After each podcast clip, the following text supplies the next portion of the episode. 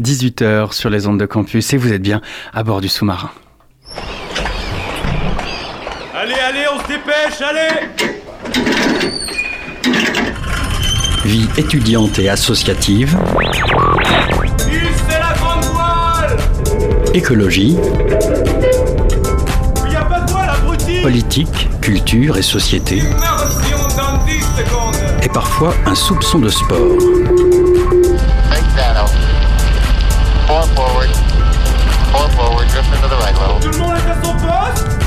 Du lundi au jeudi, 18h-19h, le sous-marin, la quasi quotidienne d'infos de Radio Campus Angers. Au programme du sous-marin ce soir, des sujets bien différents mais pour autant très intéressants. Tout d'abord, on accueille les représentants de France Nature Environnement 49. Ils ont lancé une campagne de sensibilisation et de chasse aux éclairages illégaux et euh, pardon, j'en perds ma voix et tente de sensibiliser aux effets de la pollution lumineuse. Ensuite, on accueillera Louison Cadet, volontaire en service civique au sein du SCO d'Angers et plus particulièrement au sein de la SCO Fondation qui finance des projets à travers le territoire. Le but, œuvrer pour le bien-être des enfants en mettant en place des actions autour de trois piliers qu'on détaillera tout à l'heure. Évidemment, la chronique de Loïc, comme tous les jeudis, on parlera politique. Encore une fois ce soir, un petit point sur euh, la réforme des retraites. Si j'ai bien suivi, ajustez votre gilet de sauvetage, vous en avez bien besoin à bord d'un sous-marin qui va émettre pendant une heure ce soir. 18h-19h, le sous-marin sur Radio Campus Angers. Salut Alice. Salut. Euh, c'est toi qui as travaillé toute l'après-midi euh, sur euh, l'interview euh, de monsieur Xavier Mettet. Xavier Mettet, donc Exactement. euh, membre de FNE 49, France Nature Environnement 49. Bonsoir Xavier Métier, donc vous représentez FNE 49, France Nature Environnement. Un point de contexte euh, juste pour commencer. Depuis le 1er septembre, donc Hugo le rappelait, euh, une action est menée par euh, la FNE donc sur plusieurs territoires en France, dont les Pays de la Loire. Cette action, c'est Sentinelle de la nuit et elle vise la pollution lumineuse dans les villes. Le 6 octobre dernier, le gouvernement a, présenté un plan d'action sur la sobriété énergétique, dont la grande cause est de réduire la consommation d'énergie. L'année dernière, également le gouvernement a été condamné euh, pour une action climatique. Est-ce que cette action, Sentinelle donc de la nuit, vise aussi à lui faire une petite piqûre de rappel? Bah, c'est un peu ça, au fait. C'est qu'aujourd'hui, on a euh, des collectivités, des entreprises, des commerçants qui éclairent euh, la nuit leurs vitrines, leurs magasins, leurs mairies, leurs monuments historiques. Et ça, c'est pas légal. Hein, parce que normalement, entre 1h et 6h du matin, c'est extinction totale. Et aujourd'hui, au regard de l'urgence énergétique, hein, le contexte d'énergie, le coût de l'énergie, on se doit de faire de, de la sobriété, de faire des économies d'énergie. Et nous, association, on demande depuis de nombreuses années que ce cœur de nuit qui est normalement éteint par la, par la réglementation, qu'on puisse l'étendre et que, par exemple, dès 22 heures, des vitrines, des centres logistiques, des parkings dans zone économique puissent être éteints en bonne intelligence. Alors, Puisque donc, ce sont des lieux qui finalement ne sont pas, euh, pra- euh, voilà, donc qui ne sont pas fréquentés à ces heures-ci. Exactement. Et puis la lumière au cœur de nuit, là, euh, a un gros impact aussi sur la biodiversité. On en parlera juste après. Ouais. Alors donc justement, pour réduire cette euh, consommation d'énergie, il faudrait que, donc... Forcément, le numérique a pris de, de plus en plus Et- de place dans nos vies, donc euh, donc, excusez pour réduire donc cette consommation d'énergie, il faudrait euh, éteindre euh, les publicités lumineuses superflues, mais aussi les lampadaires la nuit. Seulement, comment allier cette idée de sobriété énergétique, pourtant nécessaire, avec l'insécurité, par exemple, que peuvent vivre certaines jeunes filles, cert- certaines jeunes femmes la nuit, quand elles doivent rentrer seules la nuit ou après une soirée, par exemple? Alors nous, on ne demande pas effectivement que l'ensemble des villes soient éteintes toute la nuit. On demande que les choses qui sont inutiles, comme le disait tout à l'heure votre collègue, là, des vitrines de magasins, euh, des parkings qui ne servent à rien à proximité d'entreprises soient éteints. Bien entendu, sur la voirie qui est utilisée par les piétons, parfois tardivement la nuit, en plein cœur de nuit, ça, ça doit rester éclairé. Aujourd'hui, on a aussi une technologie, hein, le dé- détecteur de présence, qui permet aussi, lorsqu'une personne arrive dans une rue, une voiture, que l'éclairage s'intensifie plus. On peut très bien avoir un éclairage aujourd'hui avec des LED où on met une toute petite densité, intensité, et puis lorsqu'il y a un véhicule, un vélo, un piéton qui arrive, l'intensité augmente, ce qui permet d'être effectivement dans un sentiment de sécurité. Ceci étant dit, ça demande des moyens quand même, ça demande des moyens un peu particuliers, puisque ça demande d'intégrer des détecteurs de mouvement. euh. Alors ça va pas se faire du jour au lendemain. Euh, Alors euh, normalement sur la ville d'Angers, euh, dans le programme de la ville intelligente, il doit y avoir des territoires, des secteurs qui vont être testés. Ça a un coût, mais effectivement après sur, dans une rue, on peut laisser éclairer un lampadaire sur deux pour garder de la lumière et avoir effectivement ce sentiment de sécurité. Euh, à Angers, la, pollution lumineuse, on la repère surtout dans le centre-ville, donc. euh, et alors, l'objectif aussi de Sentinelle de la nuit, c'est de faire un recensement de ces éclairages illégaux. Euh, Est-ce que donc vous visez plutôt des zones urbaines ou aussi vous accentuez euh, euh, ces recensements, ce recensement sur les zones rurales ou les deux en même temps peut-être? Bah, ça va être les deux en même temps, sachant que en, octobre 2020 et en octobre 2021, on a nous-mêmes, avec des bénévoles, fait le recensement de vitrines dans le centre-ville d'Angers. Et on a pu remarquer qu'un certain nombre d'entre elles étaient restées allumées toute la nuit. On a fait des courriers pour les alerter, pour qu'elles changent de comportement. Donc on va essayer de voir si ça a avancé ou pas cette année. Et puis cette année, on, avec le travers Sentinelle de la nuit, c'est aussi demander aux citoyens qu'ils nous envoient via la plateforme internet Sentinelle de la nature des, des choses qui vont les choquer à côté de chez eux, que ce soit en ville, euh, dans un lotissement, mais aussi à la campagne, parce qu'effectivement, l'éclairage qui est fait plutôt au milieu rural a sans doute plus d'impact sur la biodiversité, hein, sur les mammifères qui vivent la nuit, qu'en plein cœur de ville. Alors justement, vous, parlez de la biodiversité. On sait donc que ce- cette pollution lumineuse, elle a un impact sur, l'environnement, la biodiversité, je le disais. Euh, les animaux peuvent se retrouver euh, perturbés euh, dans leur déplacement, encore dans leur façon de, se nourrir, par exemple, euh, pris au piège par les lumières euh, euh, lumineuses. Pas bref, Euh, parce que justement ils peuvent se guider euh, grâce euh, aux étoiles.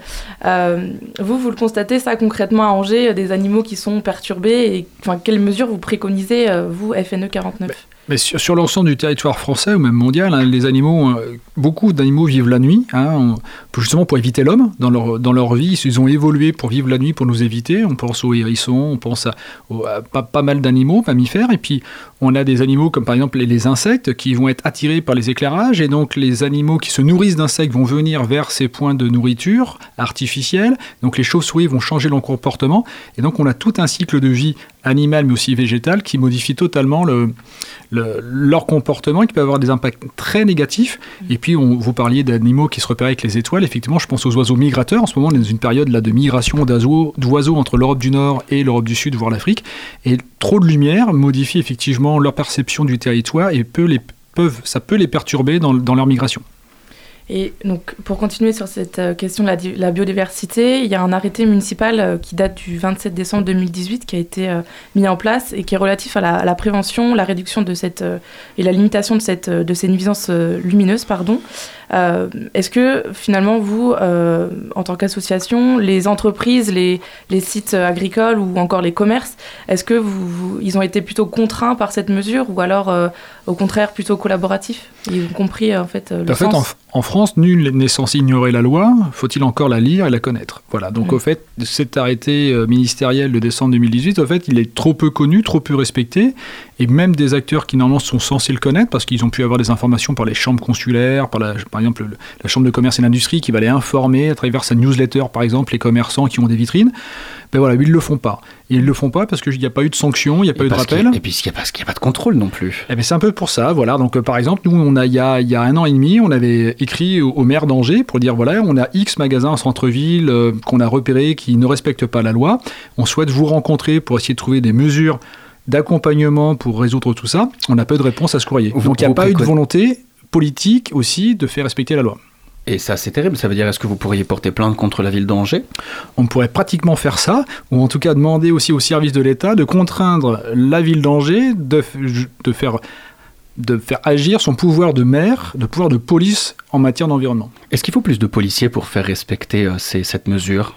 Alors nous, on, on évi- on va éviter d'en arriver là. Je pense qu'aujourd'hui, euh, en bonne intelligence, on regarde aussi des enjeux énergétiques et de factures à la fin du mois pour des commerçants ou des entreprises. Il y a un nouvel intérêt d'éteindre les lumières qui n'existait pas il y a un an, un an et demi. Il y a, même par il y a les six mois. Voilà. Et donc, on espère que ça donne un nouvel élan à, à cette stratégie d'extinction des lumières, pas pour les enjeux de biodiversité, mais vraiment de, de- de portefeuille et d'énergie. Alors justement, par rapport aux responsables locaux, le- l'idée aussi de ce recensement, c'est pour le présenter donc à la mairie et aux responsables euh, locaux. Quelles attentes vous avez euh, de leur part? Est-ce que vous les sentez un petit peu euh, euh, prêts à saisir la question? Ou alors, euh, comme vous le disiez à l'instant, euh, ils font un petit peu, euh, ils sont un petit peu absents sur cette question Bah, écoutez, moi je suis bien content d'être là ce soir, parce qu'on va, on- avec travers des émissions comme ça, à travers les médias, là, on a pu euh, faire effectivement dans la presse locale, on a pu le voir, à France 3 Pays de la Loire aussi, etc. C'est un sujet qui intéresse les médias, qui intéresse les citoyens, et on espère grâce à cette pression citoyenne que les élus vont se réveiller, qui vont agir aussi en se disant, il faut contraindre la sobriété, si on peut faire une sobriété heureuse, certes, mais à un moment donné, on doit mettre un cadre et l'ensemble des acteurs doivent le respecter. Vous employez euh, ce, terme, de sobriété heureuse, évidemment, ça nous fait penser à, Fabien Roussel, candidat euh, à l'élection présidentielle pour le Parti communiste français. Est-ce que euh, vous vous reconnaissiez, euh, vous, dans, cette notion de sobriété heureuse et de- est-ce qu'on peut, vivre bien et heureux en consommant moins? Je pense qu'il faut faire comprendre ça aux gens. Aujourd'hui, euh, depuis euh, des dizaines d'années, on fait croire aux gens que vivre bien, vivre heureux, c'est consommer. Je pense qu'aujourd'hui, il faut aussi faire comprendre aux gens qu'il y a un autre modèle économique qui existe, qu'en ayant moins de matériaux, en pillant moins les ressources planétaires, en étant plus respectueux de l'environnement, on peut vivre tout aussi heureux, mais d'une autre façon. Et aujourd'hui, notre économie doit aussi changer, c'est-à-dire qu'on peut créer de l'emploi, on peut créer de la richesse sur le territoire en cessant d'avoir des impacts négatifs sur l'environnement. Alors, vous questionnez aussi les, impacts de la pollution lumineuse sur notre santé. euh, euh, alors, un exemple, euh, moi par exemple, quand je, quand je dors la nuit, j'ai pas une lumière de, de lampadaire qui, qui reflète sur ma fenêtre ou globalement, enfin voilà, les gens ont des volets ou des, euh, des rideaux euh, occultants. Alors, quels sont les effets de, de cette pollution lumineuse sur euh, notre santé finalement? En fait, ce qui est assez rigolo, c'est que depuis qu'on a lancé cette opération, là, depuis quelques semaines, on a des gens qui nous appellent, qui nous envoient des mails en disant mais Je dors sans voler, je dors sans rideau. Moi, je ne pensais pas que ça existait non Mm. plus. Et donc, l'intensité de la lumière, on a changé la lumière de la rue, mais les vieilles ampoules par des LED, et les LED, elles éclairent beaucoup plus fortement, et puis elles sont d'une couleur blanche, et ça me gêne. Et bien en fait, voilà, euh, l'idée, c'est d'accompagner ces gens pour aller voir la collectivité, pour dire il y a, peut-être un souci de réglage d'intensité de la lumière. La lumière, oui, il en faut dans la rue, comme vous le disais tout à l'heure, pour que le piéton puisse rentrer en cœur de nuit chez lui, etc. Mais peut-être régler les intensités. Et voilà, donc on- sur la santé, il y a de vraies études hein, euh, santé qui, qui existent, qui montrent bien que ça a un impact sur notre cycle de vie, Mm. et que ce cycle de vie est perturbé, qu'on se repose moins, qu'on se repose moins bien, et ça a des conséquences sur certaines maladies, notamment l'obésité, euh, les problèmes cardiovasculaires. Oui, vous, ça vous parlez de, de problématiques, même de cancer. Tout à fait. Euh, donc, c'est- donc voilà, donc c'est c'est pas euh, une cause principale, mais c'est une des causes, et on- qu'on se doit de travailler aussi, puisqu'on est au courant. On sait comment faire, on peut pas ignorer, donc on doit vraiment être dans la prévention, la précaution, au lieu de subir. Chers angevins et angevines, achetez des volets. Euh, dormez, euh, volets fermés et rideaux tirés. Peut-être que vous n'attraperez pas de cancer à cause de la pollution lumineuse. Euh, je le rappelle, avec Sentinelle de la nuit, l'objectif c'est donc de mettre à plat ces éclairages illégaux et de les recenser. Donc, euh, est-ce que c'est pas une forme de dénonciation ce que vous mettez en place Et est-ce que pour vous, ça veut dire que la manière forte, euh, c'est un type d'action nécessaire pour agir? Alors nous, on nous a déjà demandé si on allait aussi aller plus loin que juste des signalements de l'accompagnement. Nous, en tout cas, France Nature Environnement, on est une association légaliste. On souhaite que le droit, que la loi soit respectée. Donc nous-mêmes, on va respecter la loi. Et donc, on demande effectivement à des citoyens de nous faire remonter ce qui les choque. C'est pas la dénonciation parce que ça va pas être mis sur la voie publique. On va pas nous faire des articles de presse en disant telle entreprise qui s'appelle ainsi, un tel, etc. fait mal les choses. Nous, on va essayer de contacter ces entreprises, ces collectivités pour les accompagner, leur proposer de faire différemment. Et effectivement, après, si elles ne le font pas et qu'elles ne respectent pas la réglementation, qui est l'extinction, par exemple, entre 1h et 6h du matin, on pourrait leur dire, mais écoutez, là, vous ne respectez pas la loi, on peut peut-être passer un, un cap supplémentaire. On va déjà d'abord être dans le dialogue environnemental. À, à savoir euh, avertir les, les services de la mairie, par exemple? Tout à fait, ou même euh, aller directement en justice, s'il le faut, quand c'est une entreprise, euh, ça, ça peut se faire, mais c'est pas le but. Le but, c'est vraiment d'être dans le dialogue environnemental, que la compréhension des enjeux. Est-ce que votre discours est audible auprès des entreprises? Oh là là, mais nous, bon, finalement, on a besoin de, de- de- de laisser éclairer notre vitrine la nuit, puisque ça nous fait quand même de la visibilité euh, toute la nuit.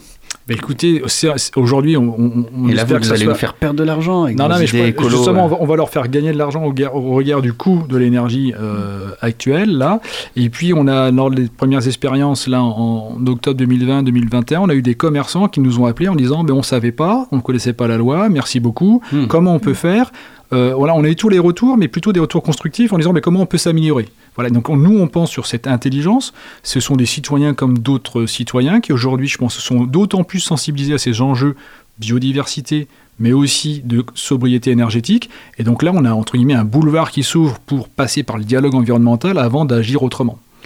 Il y a aussi, pardon, excuse-moi Alice, il y a aussi euh, des fois quand on se balade dans la rue le soir, on voit des, des personnes qui se baladent avec des sortes de, de longues manches, avec des crochets au bout, qui eux-mêmes vont éteindre Oui. euh, les, les vitrines, éteindre les, les, les néons, éteindre les Mhm. enseignes. Est-ce que c'est une pratique que vous recommandez? Est-ce que est-ce que c'est légal de faire ça? Et ensuite, est-ce que vous dites, euh, saisissez-vous de vos petits bâtons extincteurs pour aller euh, éteindre les lumières? C'est à la limite de la légalité, parce qu'il n'y a pas de dégradation de biens, parce que le, le commerçant, l'entreprise n'ont plus qu'à réenclencher un bouton et ça repart tout seul le lendemain.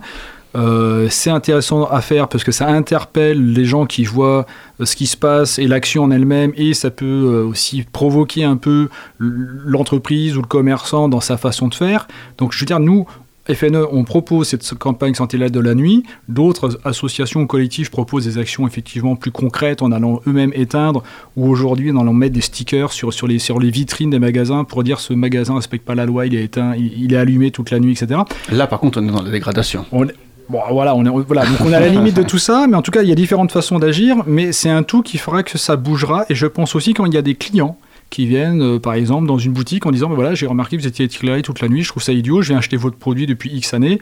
Euh, je pense que voilà, ça peut apporter ses fruits. Ça va être la même chose sur cet hiver, sur le respect des, des portes. euh, qui vous devront être fermées s'il y a du chauffage à l'intérieur, qui devait cet été être fermé s'il y avait de la climatisation à l'intérieur. En fait, on se rend compte que les clients euh, sont les parfois, premiers vecteurs. sont des- le premier vecteur à encourager le commerçant à respecter ça.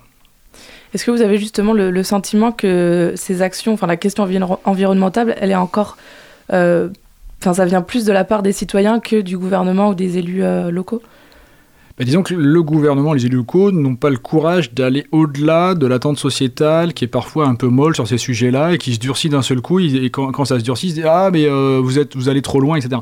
Moi, nous, on estime en tant qu'association de protection de l'environnement que c'est aussi au pouvoir public et aux, nos- à nos élus de prendre un coup d'avance sur ces enjeux.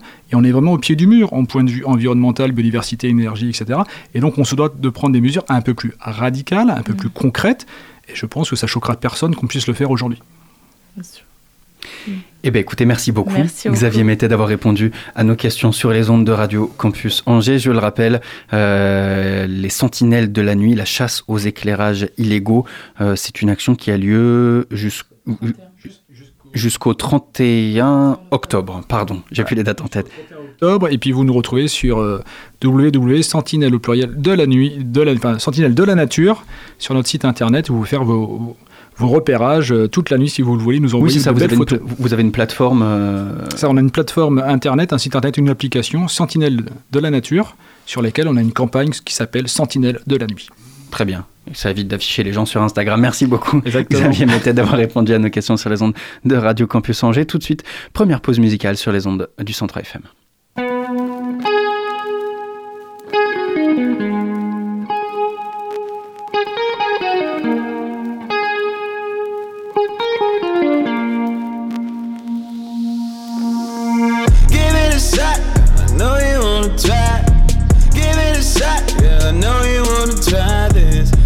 Vibe with you. A vibe with you. When I'm feeling a vibe with you. Give it a shot. I know you wanna try. Give it a shot. Yeah, I know you wanna try this. A vibe with you. A vibe with you. When I'm feeling a vibe with you. All I see is neon blue. I don't wanna wonder why. I just wanna see more depth. I really wanna teach you how. There's so many possibilities. You must be thinking I'm talking shit. Relax and have a drink. Let me just talk my shit. Girl, you know it takes two to make the world go round. And I don't care if Insta got you certified. I know you're late, baby. I need more time, baby. I'm about to teach you how it feels to feel yourself. Uh, give it a shot. I know you wanna try. Give it a shot. Yeah, I know you wanna try this. It's a vibe with you. A. When I'm feeling it. Give it a shot. I know you wanna try. Give it a shot. Yeah, I know you wanna try this. It's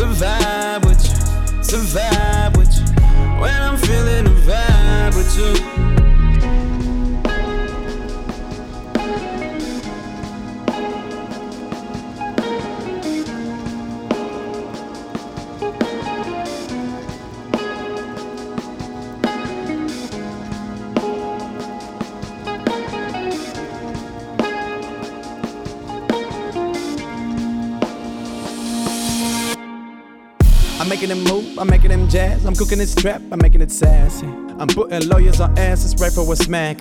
Oh, cause you is a savage, out of the average. A lot of these folks be thinking they have it. I know you know it don't really care much about where they be floating. Let's shoot for the stars and hop on the vibe like this is your birthday.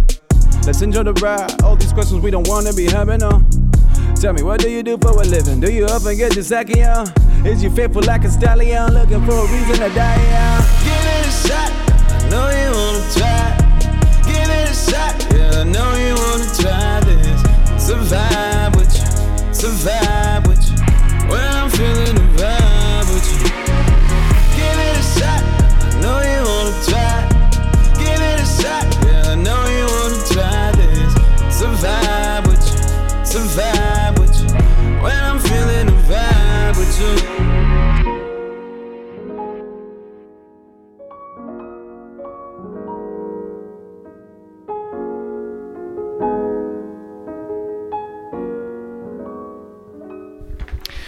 Chromatique euh, avec le titre Try This sur les ondes de Radio Campus Angers. Il est 18h21 et avec moi dans le studio Loïc. Salut Loïc. Salut Tu vas nous parler des retraites aujourd'hui. C'est ça, retraite. Bon, on en est Ouais. encore loin tous les deux, mais euh, c'est un sujet... euh, Je cotise pour mes trimestres, ça y est. Ouais, alors, épineux sujet que tous les gouvernements se refilent sans faire de grosses mesures, la question des retraites est actuellement discutée. En France, le départ légal se fait à 62 ans, et certains vont jusqu'à 65 ans pour avoir une retraite à taux plein. C'est justement l'un des thèmes traités par euh, l'État en ce moment, reculer l'âge de la retraite à 65 ans pour tous, sauf bien sûr, exception pour les métiers pénibles et dangereux. Pourquoi euh, reculer l'âge de départ à la retraite? Pourquoi est-ce que certains proposent ça? Ah ben, en fait, si une personne travaille plus longtemps, elle va cotiser plus pour sa retraite. Donc les actifs vont financer les retraites plus tard. Ces économies faites par euh, les travailleurs vont profiter à l'État de manière indirecte avec euh, la TVA par exemple, parce qu'il y a plus d'argent, donc du coup ça va pousser les gens à consommer. Aussi, on a un problème majeur qui se pose au niveau de l'UE, en parallèle à ça. Selon euh, une projection de l'ONU de 2015, en 2050, il y aurait 50 millions de 20-64 ans en moins et 85 millions de 65 ans et plus en plus. Donc en gros, la population vieillit. En gros, la population vieillit, c'est ça. Et qui dit baisse des actifs dit donc plus de retraités. C'est logique. C'est logique. Donc certains travailleurs paieront la retraite de deux retraités en même temps. Tu te rends Hmm. compte? oui, bah ça, je me rends compte. et, et, euh, et comment ça se passe ailleurs? Est-ce que le, le départ à la retraite se fait aussi entre 62 et 65 ans? Eh ben, justement, le 25 septembre, les Suisses se sont exprimés par un référendum pour aligner l'âge de départ à la retraite des femmes avec celui des hommes, soit 65 ans. Un peu comme les discussions qui tournent autour de l'âge de départ à la retraite en France. C'est passé à pas grand-chose puisque c'est 50,6% de votants qui ont dit oui. Non, Les référendums suisses, c'est toujours rien du tout que ça se joue. hein. Exactement. Certains pays augmentent progressivement cet âge, donc sans chambouler trop vite les actifs avec un départ plus repoussé. C'est le cas par exemple de la Belgique. Les deux sexes partent aujourd'hui à 65 ans. L'objectif, c'est 67 ans d'ici 2030. C'est aussi le but du Danemark, mais à 69 ans d'ici 2035. Hmm. Aujourd'hui, en Corée du Sud, en prenant un exemple dans le monde, les hommes et les femmes partent à la retraite à 72 ans. Ça fait 10 ans plus que l'âge légal de départ en retraite en France. Après, est-ce que c'est une bonne chose? On a moins le temps de profiter de la vie sans travail car elle est plus courte, forcément. Alors évidemment, euh, se pose la question de profiter de la vie, mais est-ce qu'on peut vraiment profiter de la vie quand on est retraité? Puisque, et combien, combien on gagne? Est-ce qu'on peut profiter de la vie? Ah bah D'abord, il faut bien différencier retraite qu'on touche dans le privé et pension qu'on touche dans le public. Après, ça dépend des métiers, c'est sûr. La retraite moyenne en 2020 s'élevait à 1509 euros brut par mois. Et la pension moyenne en 2020, donc la même année, était de 1939 euros brut. Donc quasiment 400 euros d'écart. hein. Quasiment 400 euros d'écart entre le public et le privé, oui. Mm. Selon un sondage réalisé par euh, l'entreprise, euh, enfin le euh, Elab, donc voilà, tu m'as voilà, compris. oui. Donc euh, une structure qui fait des sondages. Voilà, L'Institut de sondage. Institut de Voilà, sondage, le mot merci. qu'on cherchait. tu m'as ôté les mots de la bouche. 75% des 1000 sondés estiment que les aides en France sont pas assez élevées pour les retraités. Il faut bien avoir en tête aussi que certains travailleurs sont à la retraite plus jeunes car dans l'impossibilité de retrouver un travail. Seulement 56% des seniors de plus de 55 ans travaillent encore. travaillait encore pardon, en 2020. Et sur ces... Bah non, en fait, c'est tout simplement 5,9% des 55-64 ans qui étaient au chômage en 2020. Tout ça, ça fait beaucoup de chiffres. Tout ça pour rappeler que euh, partir à la retraite euh, plus tard veut dire cotiser plus longtemps et donc euh, avoir peut-être permettre à l'État de renflouer les caisses, mais peut-être qu'il pourrait les renflouer autrement, comprenant sur les retraites des pauvres gens. Merci beaucoup Loïc euh, pour cette chronique. On se retrouve la semaine prochaine. Exactement, la semaine prochaine, une autre chronique. Une autre chronique toujours avec cet œil acerbe et ces chiffres si précis. Tout de suite, nouvelle pause musicale sur les ondes de campus.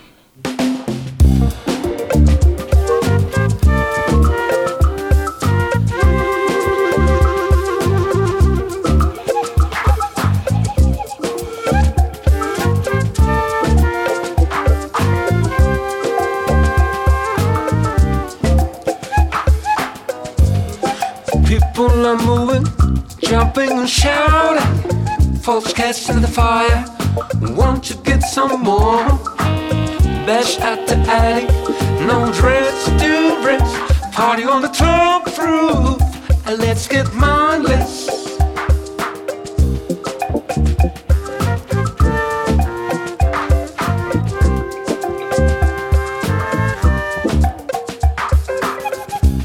Crank up the speakers, reading between the lines. The hidden message of eternal right. Boost up the level up to maximum gain. Now we all do get wet long before the rain. We are ready, ready to convert.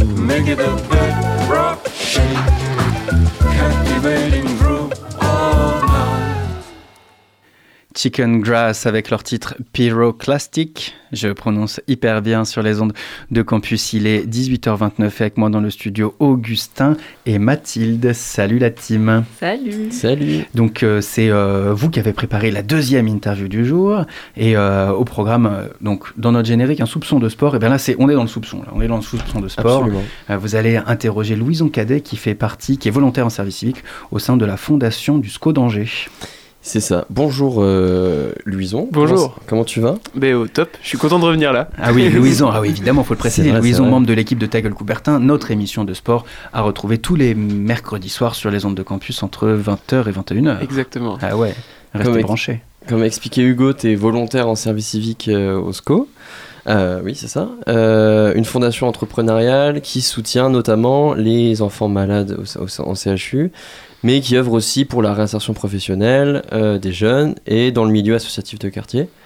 Euh, elle a été créée en 2017, elle a dé- déjà réalisé plusieurs projets, on va y venir. Euh, quand on pense au foot, on pense forcément aux millions que ça amasse. Pourquoi est-ce que vous, investissez une partie de, vos millions dans des projets d'aide sociale en fait?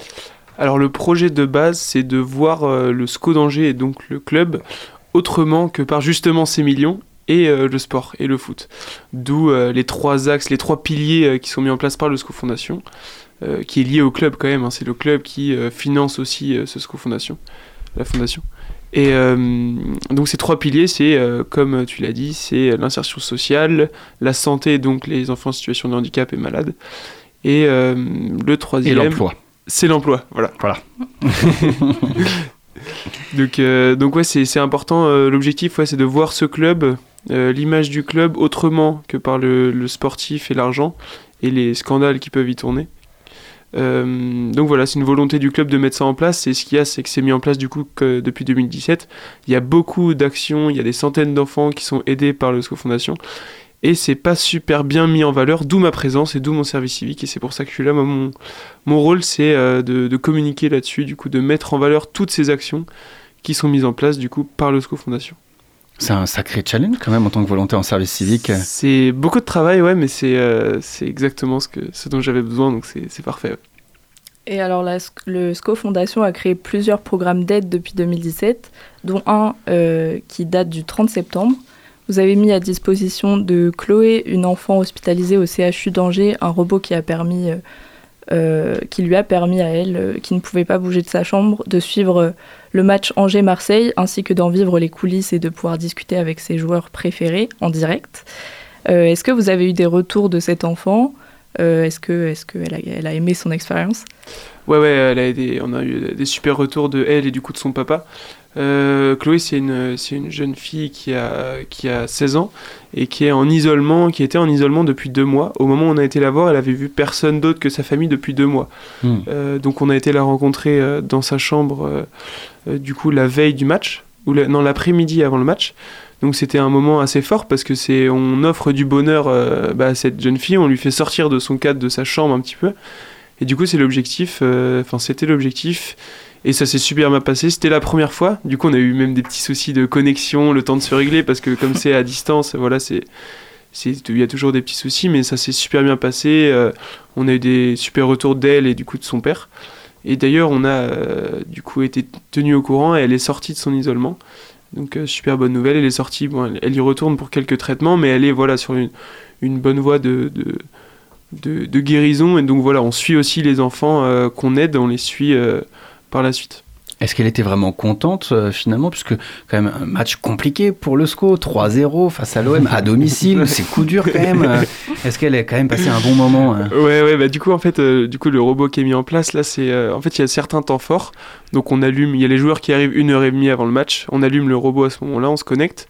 Et donc, lors de l'arrivée des joueurs, du coup, des bus, il y a Chloé qui a une interaction avec chacun des joueurs. Donc, les joueurs euh, adverses. Bon, euh, Chloé, elle supporte le Paris Saint-Germain de base.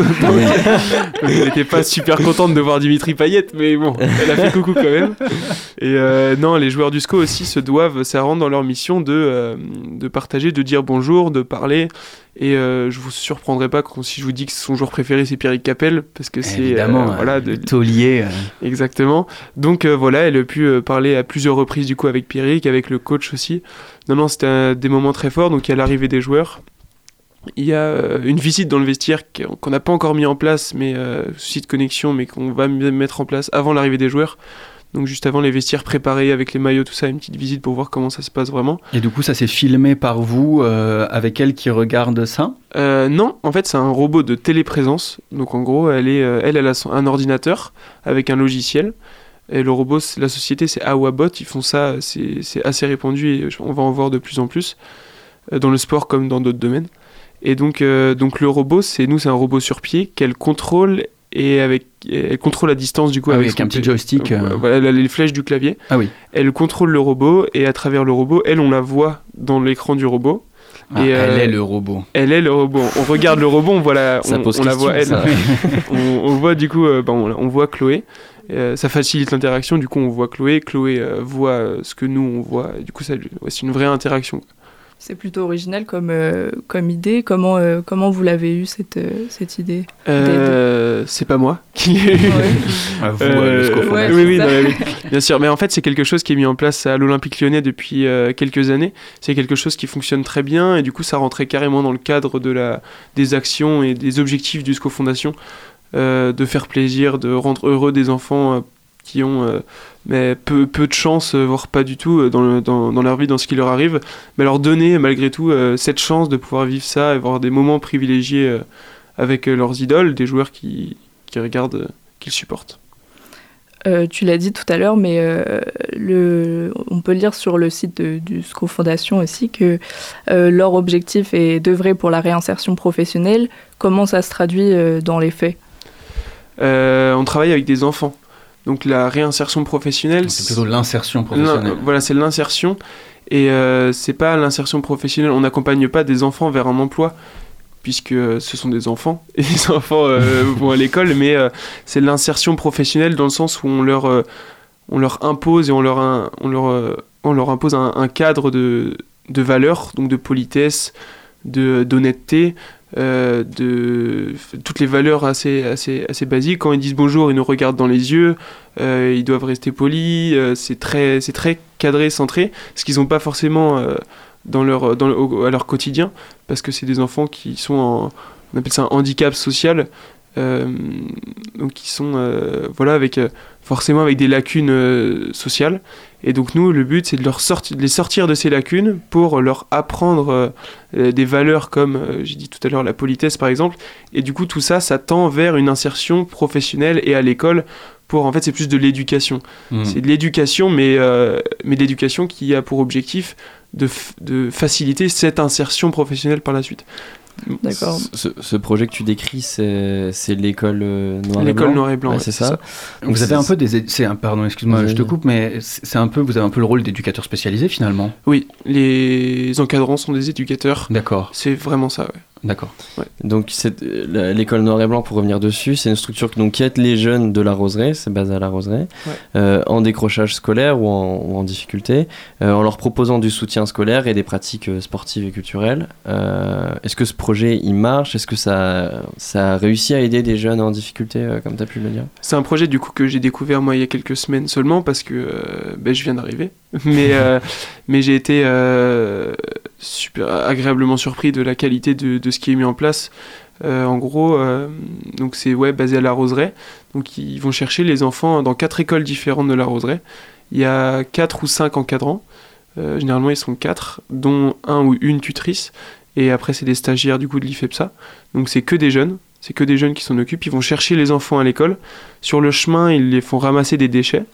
Euh, donc entre les différentes écoles et euh, du coup c'est le stade de la Salpinte. Mm. Euh, c'est le stade euh, aussi de, de la réserve du SCO, c'est un endroit pour le SCO. Et le centre de formation. Et donc sur le chemin du stade, ils ramassent des déchets, mise en avant des valeurs comme je disais, ils arrivent sur, dans les locaux, il y a le goûter, ils se réunissent, l'explication, puis après il y a des activités multisports, c'est pas du foot, enfin très très peu, voire pas du tout. Euh, c'est multisport, euh, culturel, travail manuel, c'est beaucoup, euh, cette année c'est c'est un des objectifs d'instaurer le travail manuel pour ces enfants. Vous en accueillez combien des enfants? Alors c'est des groupes de euh, c'est des groupes de 20 25. Ils essaient de tourner entre 20 et 25. Et donc c'est un groupe ou il y a plusieurs groupes? Alors il y a deux groupes différents, il y a un groupe de 6 8 ans et un groupe de 8 10 ans et chaque groupe vient deux fois dans la semaine. Euh, entre 16h du coup entre 16h30 la sortie de l'école et 19h, le temps de prendre le goûter, de se changer, ils ont une un peu le tenue rôle de euh, garderie. euh, Voilà, c'est c'est ça garderie euh, garderie édu, éduca, enfin qui éduque quoi, Oui, c'est vraiment euh, oui, oui, c'est vraiment dans ce sens-là. Et, Et- euh, Et pendant les vacances, il y en a aussi? euh, pendant les vacances, il y a des stages qui sont mis en place. Euh, je sais pas ce qui est mis en place là pour la Toussaint. Ok. Je- Est-ce que du coup ces jeunes ils sont plus sensibles euh, à cette éducation que vous pouvez leur proposer parce que vous êtes euh, le SCO d'Angers ou enfin ça a une valeur, euh, une plus-value particulière? Euh, pour certains, oui. Euh, D'autres, non. Il y a euh, des jeunes qui euh, aiment pas le sont foot. supporters de Nantes.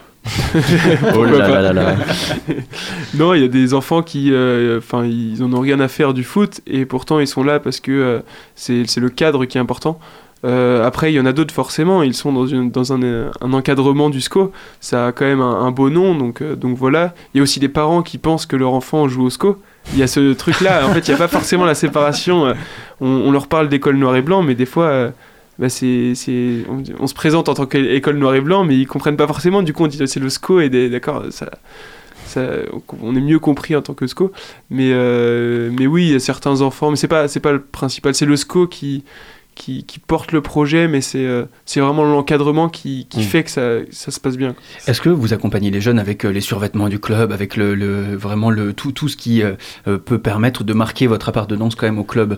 Je pose la question puisque ça revêt quand même un, dans le dans l'attitude et dans le dans le dans, dans la tenue vestimentaire un vrai cadre. C'est-à-dire on est tous habillés de la même manière sur un pied d'égalité. Peut-être que eux aussi peuvent porter ces vêtements.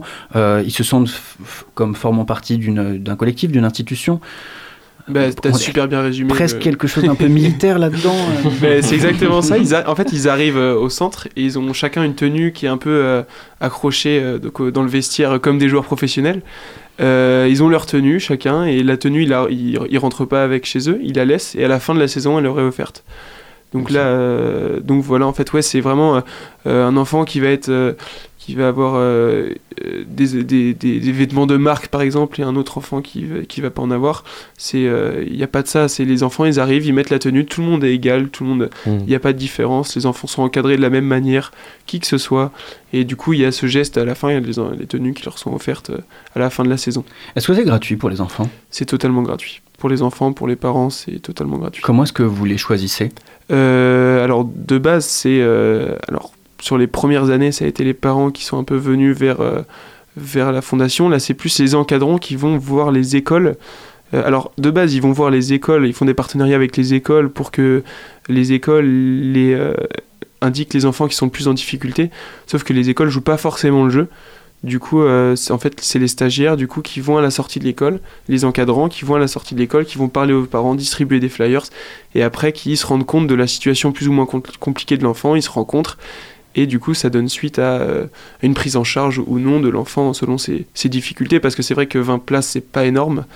Euh, C'est fou euh, que vous ayez besoin de flyer alors qu'il n'y a que 20 places et qu'on Ouais. parle quand même d'une institution du SCO. Qu'est-ce qui fait que ça marche bof? C'est juste parce que euh, les écoles jouent pas le jeu dans le sens où, euh, où elles, euh, elles, elles- jouent pas le jeu, elles, ont, elles prennent pas le temps de, choisir 5 cinq enfants, de faire le contact avec les parents, de faire le lien entre le SCO, les parents, ça dépend. y a- en fait, il y a des écoles qui le font sur les quatre, il y en a deux qui jouent plus le jeu que les autres. Mais c'est vrai que les encadrants ont été, là pour cette saison, ont été euh, à la porte des écoles. Toi, depuis que tu es arrivé au SCO Fondation, euh, bon, on a parlé de plusieurs actions. Est-ce que tu sens une vraie influence, euh, une vraie influence, c'est un nouveau mot. Est-ce que tu sens une vraie influence du, du SCO d'Angers sur euh, le territoire euh, d'Angers? Dans le, alors au sein de la fondation, euh, Est-ce que le- est-ce que c'est aussi pour renforcer la présence du SCO d'Angers sur le territoire, le- pour euh, créer des nouveaux supporters, euh, créer des gens qui vont venir consommer le merchandising, ou est-ce que c'est vraiment à pur but social d'accompagner des enfants? C'est à pur but social parce qu'il n'y a pas de. euh, alors moi, à la limite, ce que je fais, moi, je, je communique là-dessus. Donc moi, mon objectif, c'est de voir le SCO d'Angers autrement que ce que je disais tout à l'heure. Mm. Euh, du coup, moi, ça, moi, je, je vais dans le sens, je, j'améliore l'image du club. Du coup, ça va un peu dans le sens de merchandising parce que un club qui a une bonne image, c'est un club qui est plus aimé et plus supporté. Mais, euh, mais non, dans les actions qui sont faites avec les enfants, c'est euh, pas du tout, c'est purement social, purement Et- de l'aide. Mais du coup, on est dans une espèce de zone de flou. Tu parles d'image, on en parlait là à l'instant et même au début de notre entretien. Ils font pas ça que pour l'image, mais en même temps, ça joue un rôle dans l'image, mais ils font ça parce qu'ils veulent vraiment aider. Enfin, c'est c'est quoi enfin, l'intention euh, Euh, L'intention du club, euh, c'est, euh, on va pas se le cacher, oui, c'est de, comme euh, les clubs qui ont des fondations, comme toute entreprise qui a une fondation d'ailleurs, Oui, bien sûr. c'est euh, de travailler l'image. Euh, le club d'Angers n'a pas une super réputation, donc Le stade est vide. le stade est vide notamment. Euh, c'est peut-être d'autres. euh, Oui, c'est peut-être parce que le SCO est nul, mais. Oh, aïe, aïe, c'est- Oh là là. Du coup, oui, on, tra- on travaille cette image euh, grâce au SCO Fondation, mais au sein du SCO Fondation. Donc, le, le club du SCO met en place SCO Fondation pour travailler cette image notamment, mais au sein du SCO Fondation, on travaille pas pour l'image du SCO, Mm. on travaille pour faire plaisir, rendre heureux ses, ses enfants. euh, leur transmettre euh, des valeurs, les éduquer et qu'ils grandissent avec nous.